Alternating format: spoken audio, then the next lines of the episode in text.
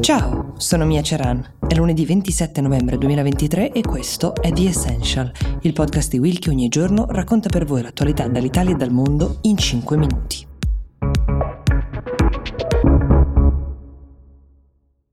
La tregua a Gaza per ora regge e lo scambio di prigionieri continua, ma questi ultimi giorni sono stati giorni di altissima tensione sia per il rilascio graduale da entrambe le parti dei prigionieri, ricordiamo che l'accordo era quattro giorni di tregua di cui oggi sarebbe l'ultimo, 50 ostaggi israeliani da liberare e tre palestinesi detenuti in carcere per ognuno di questi, quindi 150 persone in totale devono uscire dalle carceri israeliane. A più riprese si è pensato che la tregua potesse saltare. Ad un certo punto lo si è pensato perché Hamas ha cambiato in corsa i nomi degli ostaggi che avrebbe rilasciato. Ricordiamo che Israele non ha voluto eh, dire proprio per questo motivo i nomi che figuravano nell'elenco dello scambio, proprio per non creare false illusioni nelle famiglie, eh, 250 famiglie che in totale aspettavano o aspettano ancora il rilascio dei propri cari. Ci sono poi altri accordi paralleli che Hamas stipula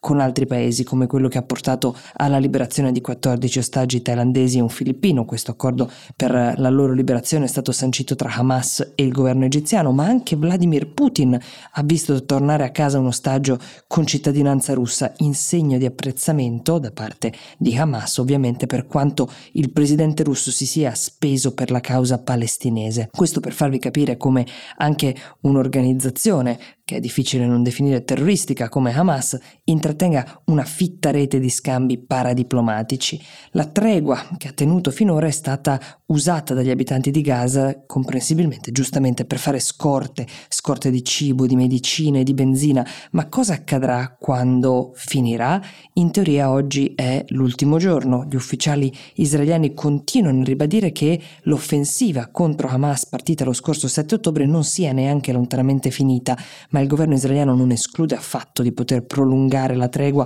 e il patto potrebbe essere molto semplice, 10 ostaggi israeliani liberati in cambio di ogni giorno in più di tregua. Ma a questa proposta non conosciamo ancora quale sia la reazione di Hamas, che detiene ancora 200 ostaggi a Gaza, che le danno un potere negoziale molto alto. È chiaro che la tregua sia un sollievo per la popolazione civile palestinese, il primo momento di respiro da quando è partita la reazione israeliana all'attentato di Hamas in Israele, ma è anche sicuramente una pausa che è utile ad Hamas per riorganizzare le sue forze, i suoi miliziani. Israele da parte sua ci ha tenuto a chiarire che questa è una tregua umanitaria, non un cessate il fuoco permanente. Non ci sarà nessun cessate il fuoco con un'organizzazione terroristica come Hamas ha dichiarato il ministro per l'equità sociale israeliano ed è ragionevole pensare che ogni giorno di quiete sia anche per entrambe le parti, un giorno in cui si recuperi forza, munizioni